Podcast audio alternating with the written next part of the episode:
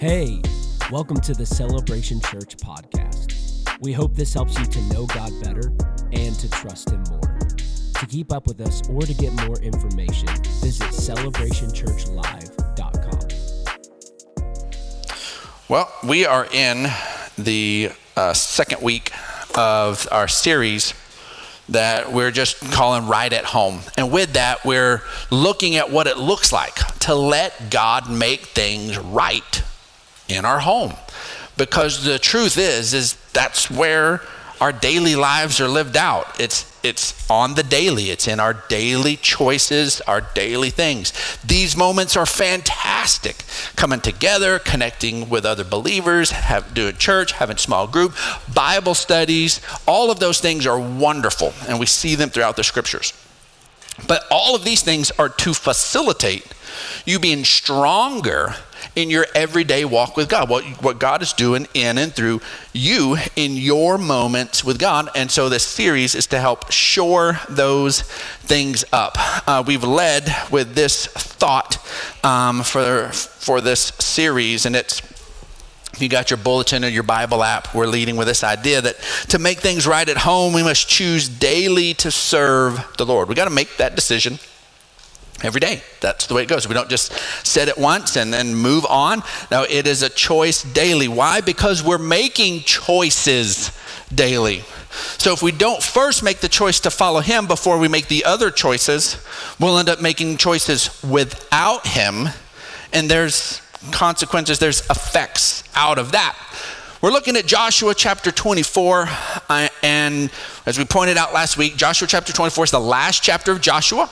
Um, Joshua is the guy who led the people of Israel into the promised land um, after they had wandered in the wilderness for 40 years.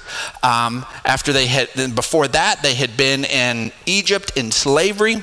And God is bringing them systematically over this periods of decades into the place that He had promised Abraham centuries before that that was going to be where his children would live. And here in Joshua chapter 24, they're there. They've crossed the Jordan River. They've, they're in the promised land. They've actually allocated it out, and th- this tribe's going to live in this part of the land, and this tribe's going to live in that part of the land, and they've got it all settled. It's all been done. Joshua has lived out his calling as a leader when, we, when we're about to read what he's written, what he says. And he's handing over the leadership, not to any one person, but to the households that they're where they're supposed to be, but they've got to live this out. They've God's done great things and he'll continue to do great things, but they've got to live it out. And he says this in verse 15. He says, "But if serving the Lord seems undesirable to you, then choose for yourself this day whom you will serve, whether the gods your ancestors served uh, beyond the Euphrates or the gods of the Amorites in whose land you are living." But as for me and my household, we'll serve the Lord. Here in this place, he recognizes and he's making it very clear there is not an opt out option.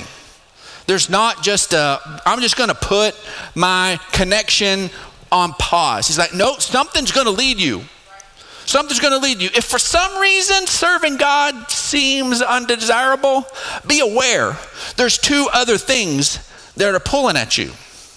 And he points out that the God of your ancestors on the other side of the Euphrates, which is this place of, of heritage, this place of history, this place of previous patterns, that either previous patterns are going to influence your decisions or the gods of the Amorites in whose land you're living, either current culture, the people around you are going to influence your decisions.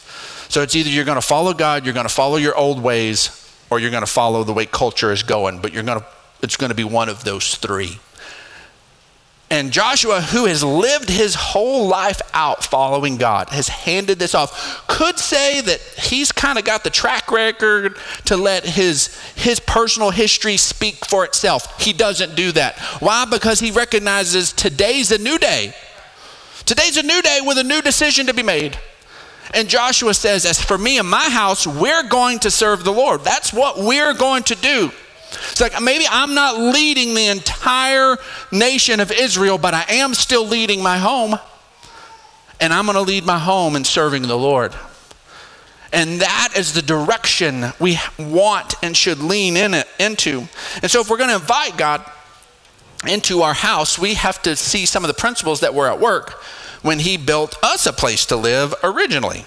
And we go back to Genesis, and God is creating, and he creates the heavens and the earth, and he creates all that we see, creates the earth, and begins to bring life onto the earth. And then finally, the the pinnacle of creation is humanity, and he places humanity in the garden that he had planted. And in all of the creating, before he gets there, he sets something in motion. And we can kind of read over it real quick if we're not paying attention. And let's look at Genesis chapter 1, verse 11.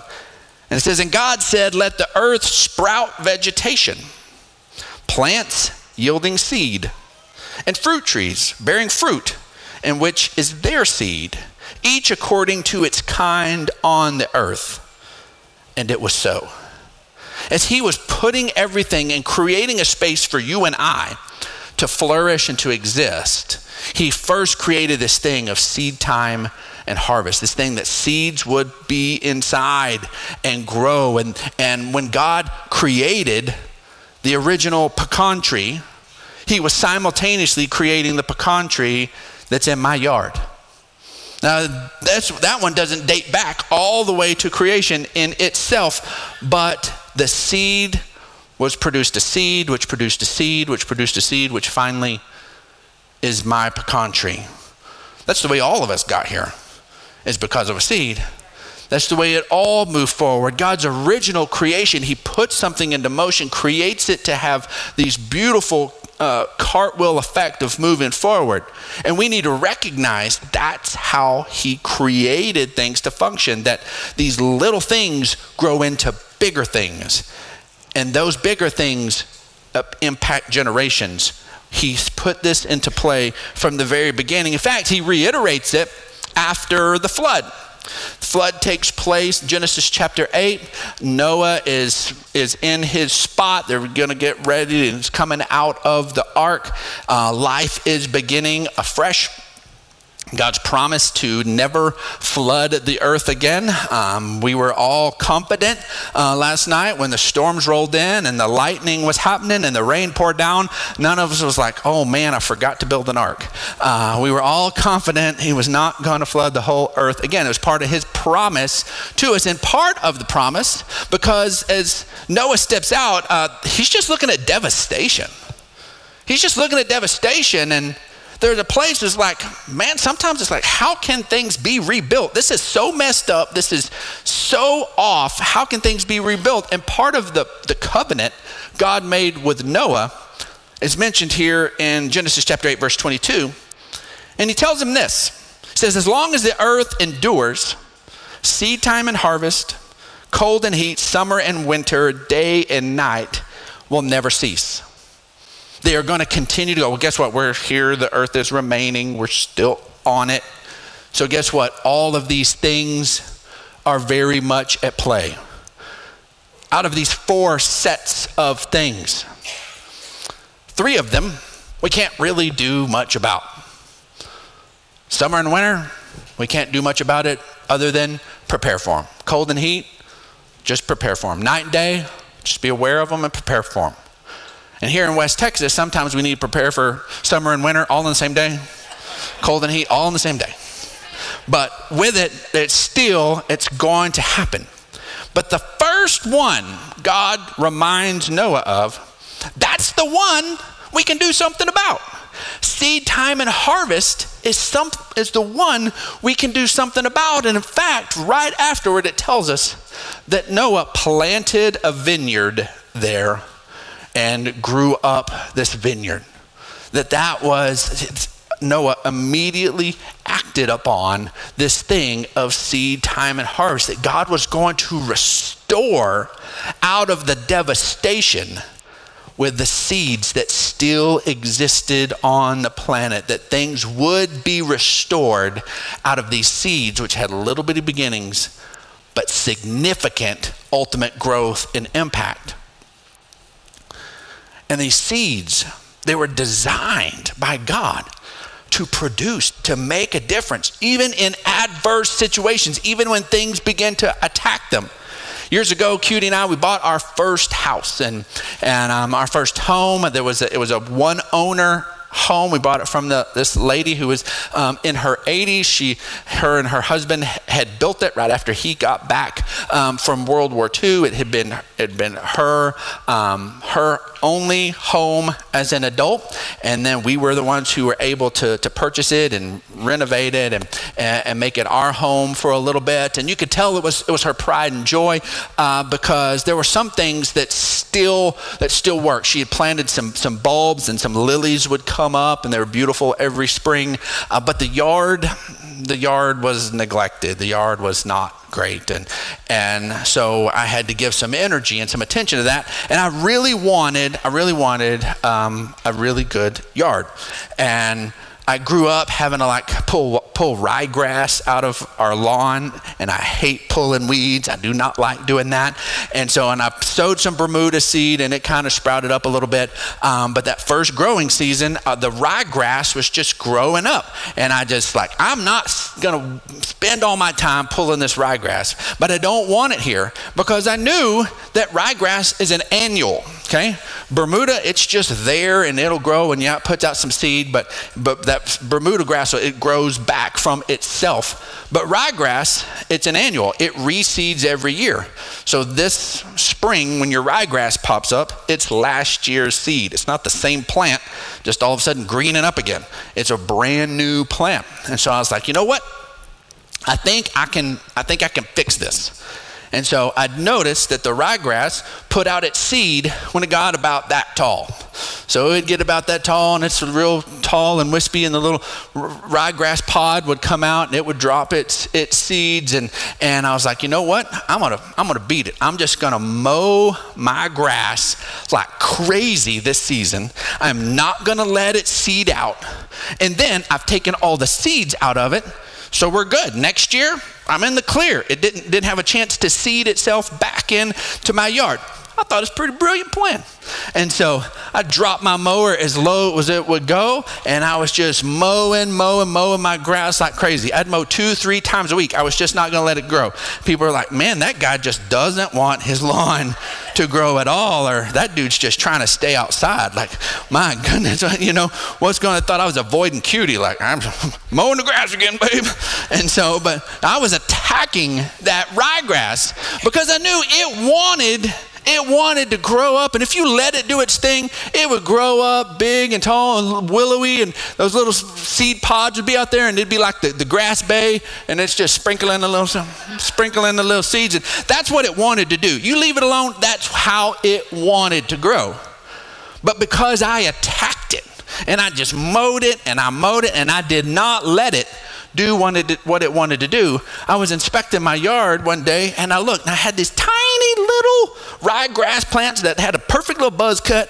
I mean, boom, and there was this tiny little seed pod down below where the blades cut. And I was just, oh my gosh, this wasn't a mutant plant. This wasn't two or three cycles later. This was the same plant that wanted to grow tall and put its seed out. But because of the circumstances, it, wouldn't, it didn't have the room to grow to its full potential, but it still produced anyways. And there's so many times you and I feel like that, you know what? I keep getting cut. I keep getting pushed back. The enemy keeps get attacking. I'd be able to be productive in my life. I'd be able to do, to do the things I'm called to do if I just had the room and attacks quit coming. Well, guess what? We're called to produce no matter what. God has called us and wired us that the seed of the word, the seed of God's promises, to still make a difference, even if the attacks still come. The seed is it's powerful. It's hardwired. It, it wired. It finds it finds a way. But there's also a place that we need to be aware that even though the little small things can have really significant good impact, those small things can have significant, troublesome impact, significant bad impact. And when we look at the Song of Solomon, Song of Solomon is there's a bunch of different voices that take place, a bunch of different characters in it, but for the most part, it's two lovers speaking to one another. There, most of it's their courtship phase, and and um, it's if you can decode it, um, they speak in metaphors and little figures of speech. But if you decode it, it is a very steamy very steamy letter. And so, um, in fact, there were a bunch, there was a, some age limit set on when uh, Hebrew young men were finally allowed to read Song of Solomon because it was creating some visual mental pictures that they were not ready to deal with. And so, and now everybody's going to go read Song of Solomon. and so, and, uh, but with that, it's about this courtship and this love and, and, this, this passion. And they have this passion for one another and, and can't wait to be able to get married and, and, and come together. And, and so, but in Song of Solomon, chapter 2, verse 15, one of the lovers calls out and says, Catch for us the foxes, the little foxes that ruin the vineyards, our vineyards that are in bloom. There's here this, this beginning of the potential. They're in bloom. But these little foxes will come and nibble at these flowers, nibble at the, the little grapes that are just beginning and ruin the harvest. And they say it wasn't the big things that attack, it's these little foxes, these little things sneaking in and wreaking havoc. And the truth is, that's why you and I, we have to pay attention to what things are happening daily because it's in our daily lives that the little foxes show up, that they come in and begin to undermine what things are happening. Because there are times that you, we just get in the cycle of life, we get it, and then they're having their negative consequence and we don't even catch it. Uh, years ago, I had wanted to do something athletic. I've been very open that I'm not athletic at all. Uh, but I wanted to accomplish something that was athletic. And so I decided, you know what? Um, I, I, can be hard headed, I can just be determined and just grit it out. And so I just got the wild idea to run a marathon. And actually, it was complete a marathon. Run is very generous term. And so to complete a marathon. And so I began to train and get ready, and I did complete my marathon. And the time I do not tell anybody because it took like a long time. And, uh, and so, but I did complete it. And so I was talking to people who had done marathons before, and I was asking them advice about training and all that. And one person offhandedly mentioned, they're like, you know, you're, you're going to want to make sure that your, your toenails are well trimmed um, before you run your marathon, because if they're not, um, you can actually go and, and you, you can pull your toenail and rip your toenails off inside your shoes. Um, and it happens to runners all the time. And so, uh, you know, I, I, Google it, and I'm like, oh my gosh, this this is terrible. Like, this is a great reason to never run a marathon. Like, you will run your toenails off. Like, that, that's this, this, that's why it's that bad. Of course, the first people that did it died, so that should have given you a, a, good heads up. But so I made sure the day of I, I was well groomed and had everything ready to go, and I go out and I complete my marathon. And then when I go at the end of the marathon and, and I pull my socks and shoes off, and sure enough, one on each foot, I had ripped over half of a toenail off on each foot. And I never knew it. I never knew it. I never knew it was happening because I was just out there and there were so many other things on my mind. Just having to get to the next mile marker, to just, my lungs were burning, all these other things were going on, just thinking how stupid I was. You know, you know how stupid you feel at mile 17? You got 9.2 miles to go and you're like, I've already run forever this is dumb. I, would call my wife, but they're not allowed out on the track. Like, she can't come drive out if they've shut it down. And so, and it was just, but what was happening that whole time while my mind was so many other places, inside my shoe, my toenail, my toe was just barely hitting the end of my shoe. Just barely hitting it. Every step, every little run, every shuffle I made, all the different moments.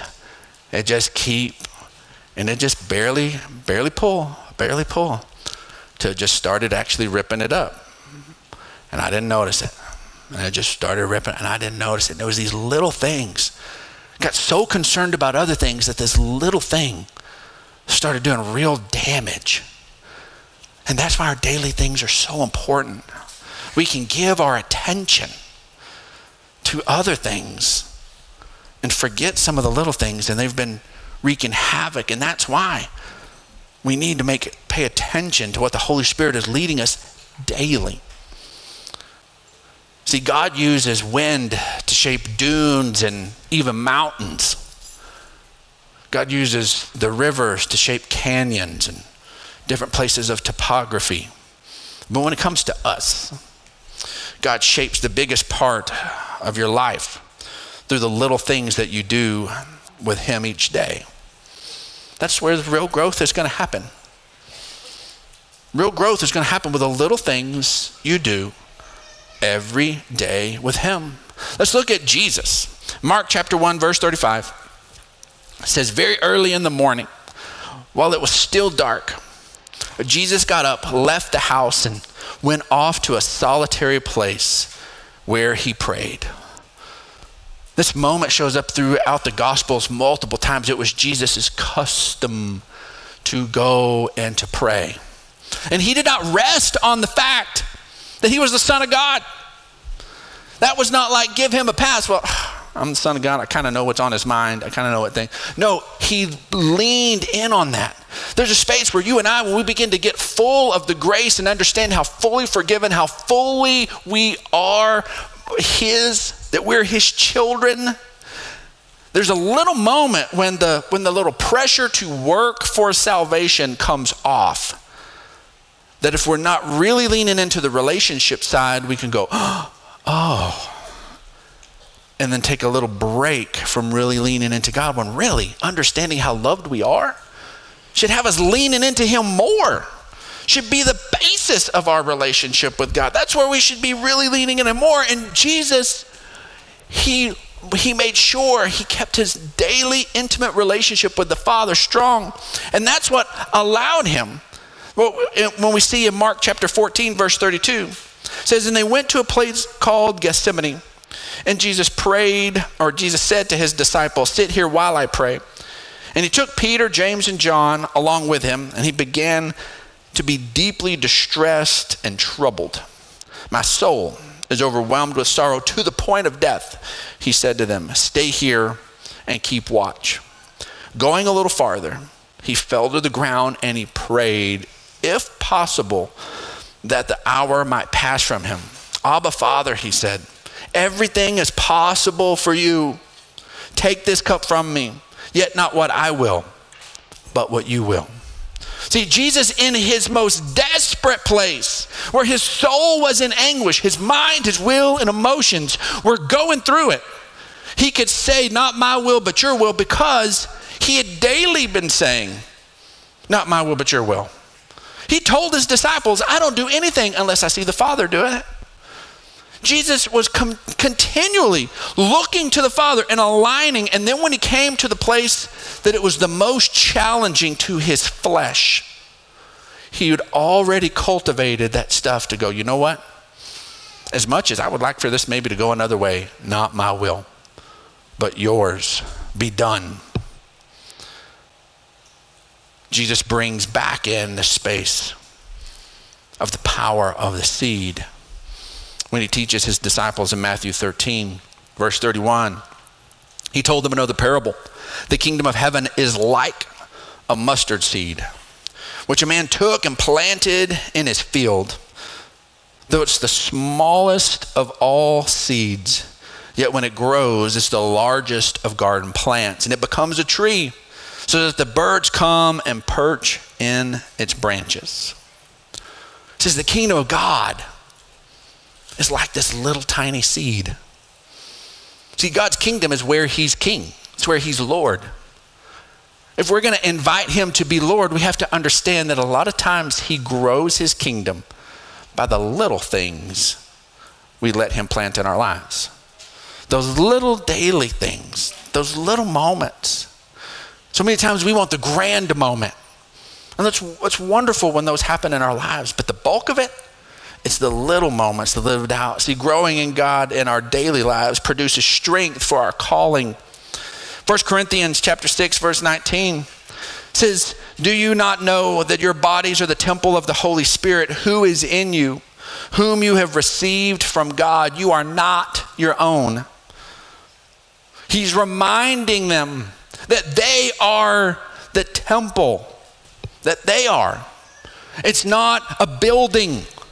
It's not a structure. There was once upon a time where a temple was where God met with his people and they could find his presence there in that stone structure, but it's not anymore. When Jesus died, that veil was torn.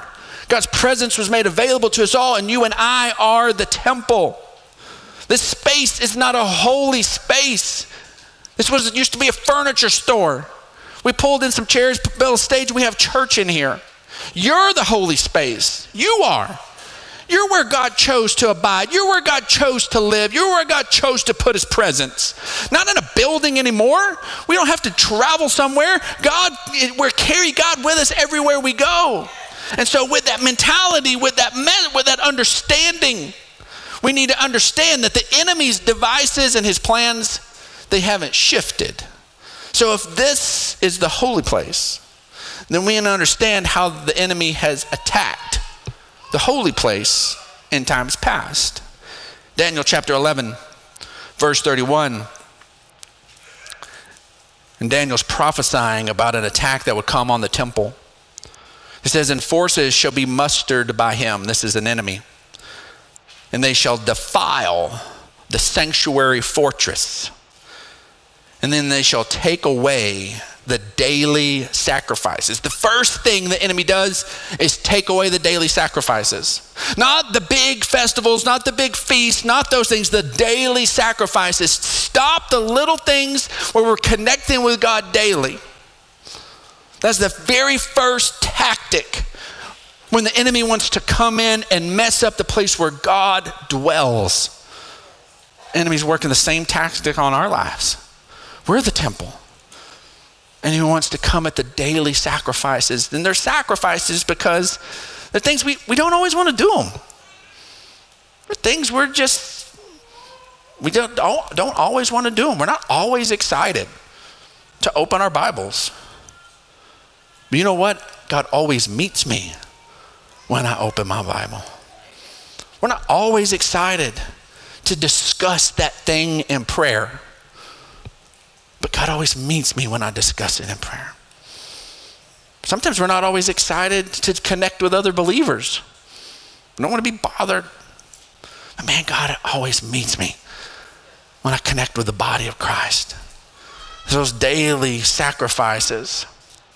It says, and then place there the abomination of desolation. And that sounds, you know, like what on earth is that? But abomination is an atrocious sin. Okay, just something that's just completely defiles the sanctuary, just something that's just really bad. And this abomination, it creates desolation, which desolation is something being destroyed back to its foundation. Just absolutely demolished is what this desolation is. So uh, when the daily sacrifices begin to be stalled, when they're stopped, that's what opens the door to these bigger issues that wreck our lives. So, the inverse, if we want to make sure the bigger issues that wreck our lives don't have an entrance, we keep the daily sacrifices.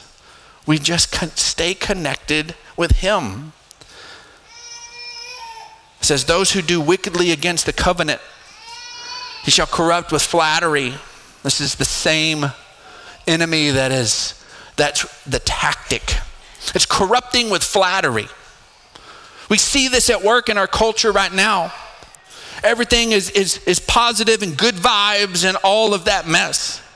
See, the truth is, is as, as faith people, we're not positive people. Faith is the truth. We're truth people. God's promises are real. God's promises are true. It's not that we're this place of being negative or positive or realist. We're truthists and God is for us.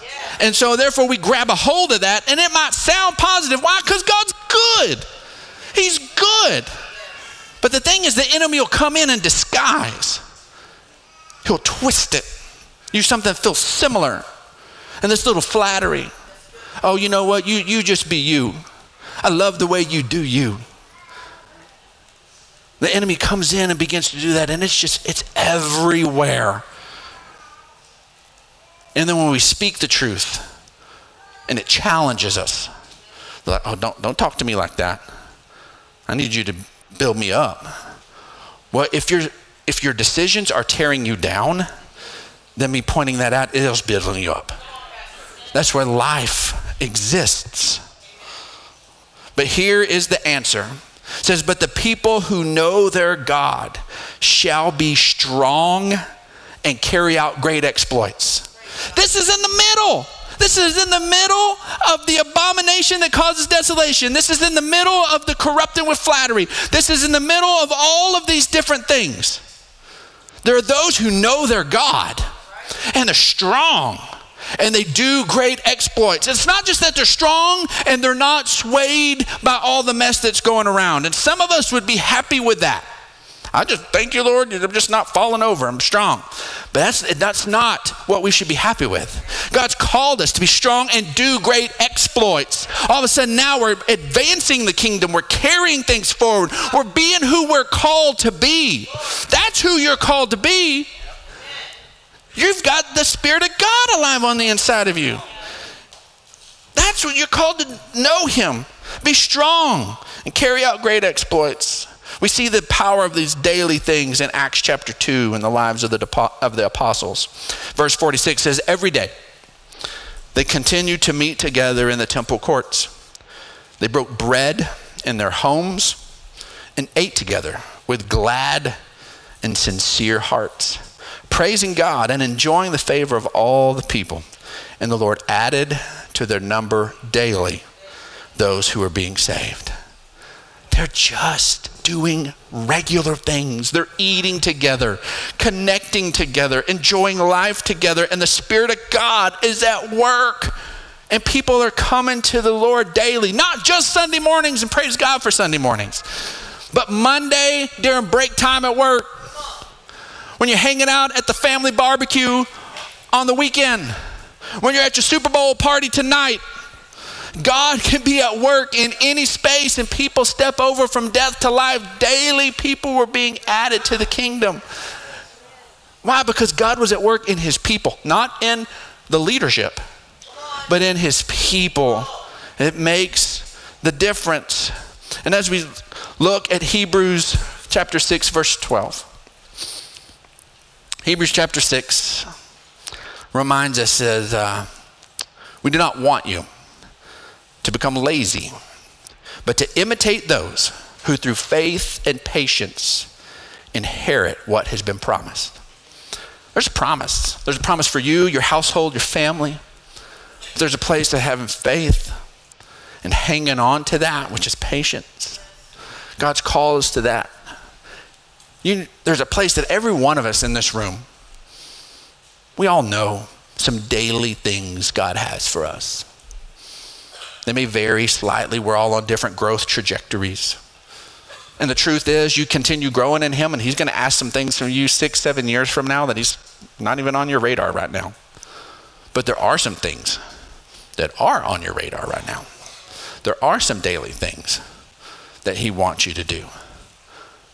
And it's in those spaces. That's where the growth is going to be, I promise you. The Holy Spirit is leading you forward. And if you'll embrace Him daily, and the scriptures are just so clear with us, they're just so honest. And if we'll be honest, it's our challenge. There are things we know what we need to do and to leaning in. But if we're just going to be blunt, there's a place where we can find ourselves just being lazy we're not bringing the energy to it that we're called to bring. And so our bottom line is this that daily moments make an eternal difference.